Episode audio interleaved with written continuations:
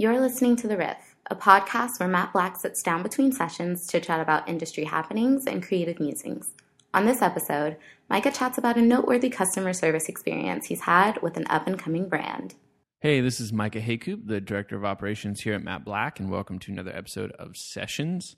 Um, we jumping on the microphone today. I'm actually doing this by myself, solo dolo. So I, I recently had an experience with this brand care of that we're actually going to talk about in the victory issue coming up but we thought we should throw a couple minutes to them right now because they've been doing some really awesome stuff as related to customer service.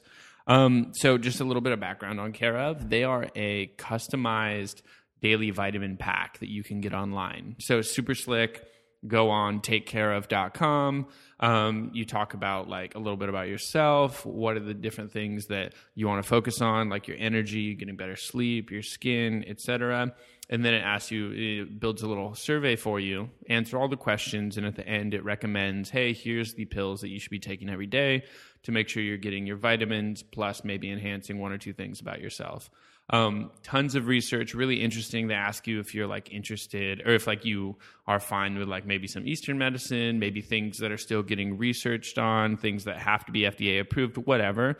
And then they have like all of the like peer reviewed science behind each pill. It's so much that like obviously you don't care to read, but just to know they have it makes you feel good.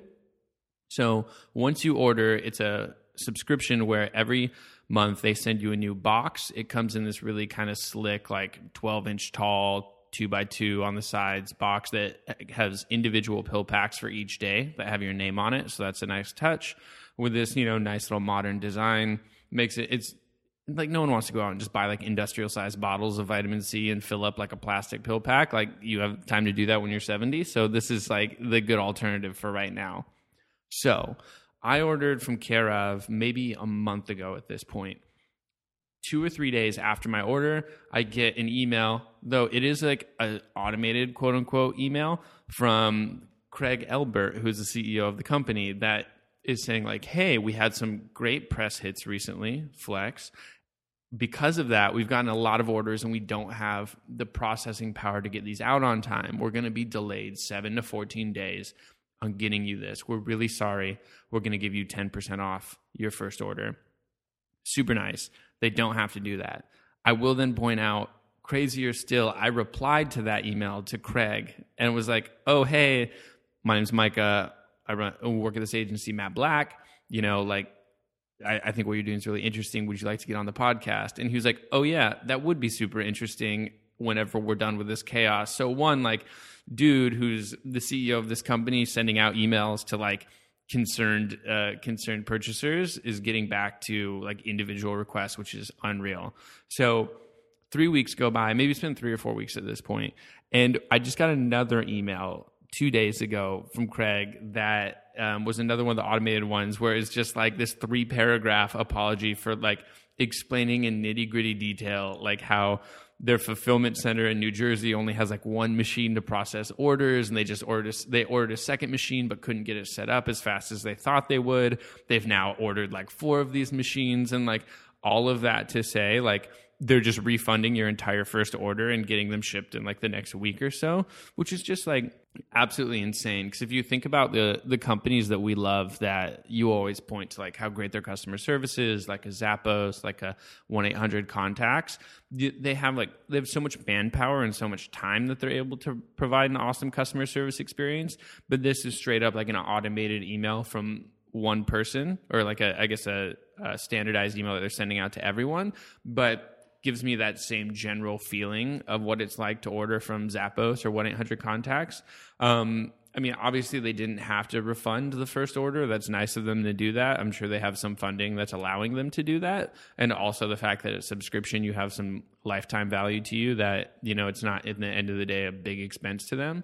But I mean, just like absolutely insane that they can, that, that they've found a way to like personalize that, apologize for that, and really just like make it right in a lot of ways because I'm sure there's some people who would be super frustrated and give up on this, but at least now you're going to at least try your first month. And if you love it, you're definitely going on to your second. So, my point in telling this story is I think there's one big thing that brands can learn from here. You, you kind of have two options when something like this happens. uh, when you have like an ecom ecom store. Either one, you don't say anything, and when people complain, you have a policy that you're willing to either give them their money back or give them a discount, whatever. I would say this is like an AT and T approach to things. Um, the other thing is you can do what CareOf did and reach out, be super communicative and open about what's happening, and do what we would call like quote unquote the right thing for your customers. So the reason I think the second one is better, even though the first one will probably save you a lot of money, the second one is it's what a human would do, right? It's when you talk about your brand feeling more personable and feeling more human. Like if you were ever like a week to a month late on something with a friend or with family, like you would talk about it. You would talk about why it happened. You would like apologize for it. And while it's not a huge deal, like this brand could just refund me my money and say like, "Hey, sorry, we're not going to be able to get your product out. Like, order again in a month or something crazy like that." They're just gonna. They were just super open and gave you the kind of like nitty gritty how the sausage is made detail, which you don't need to know. Um, and they didn't do it in a way that was like, "Oh, it was us." It was, uh, "Hey, we're like." It, has been a good month order wise, and we we weren't really prepared for it. We apologize for that, and you know we we appreciate you guys being patient. So for me, I think like this is an example, and people say this all the time of like, how do you make your brand feel human? How do you give it the voice? And and a lot of the things that people come up with don't actually make their brand more human. It's like it, it's almost like speak and spell, like as if we said Siri was human. But things like this, it's like you really get to see the people behind the brand and say like, oh, I'm I'm dealing with Craig from CareOf, or I'm dealing with you know someone on the on the team from care of as opposed to whatever the automation is, or I had to call in and complain to do this again, uh, really, really great approach from them on the customer service side. So shout out to Care of for and, and, the CEO Craig and whoever's on the team there helping put these things together. Like we hope that you get your second machine up and running because I need my I need my multivitamins. I need to get healthy. I need to get sleeping better. Um, but yeah, I encourage you guys check out takecareof.com.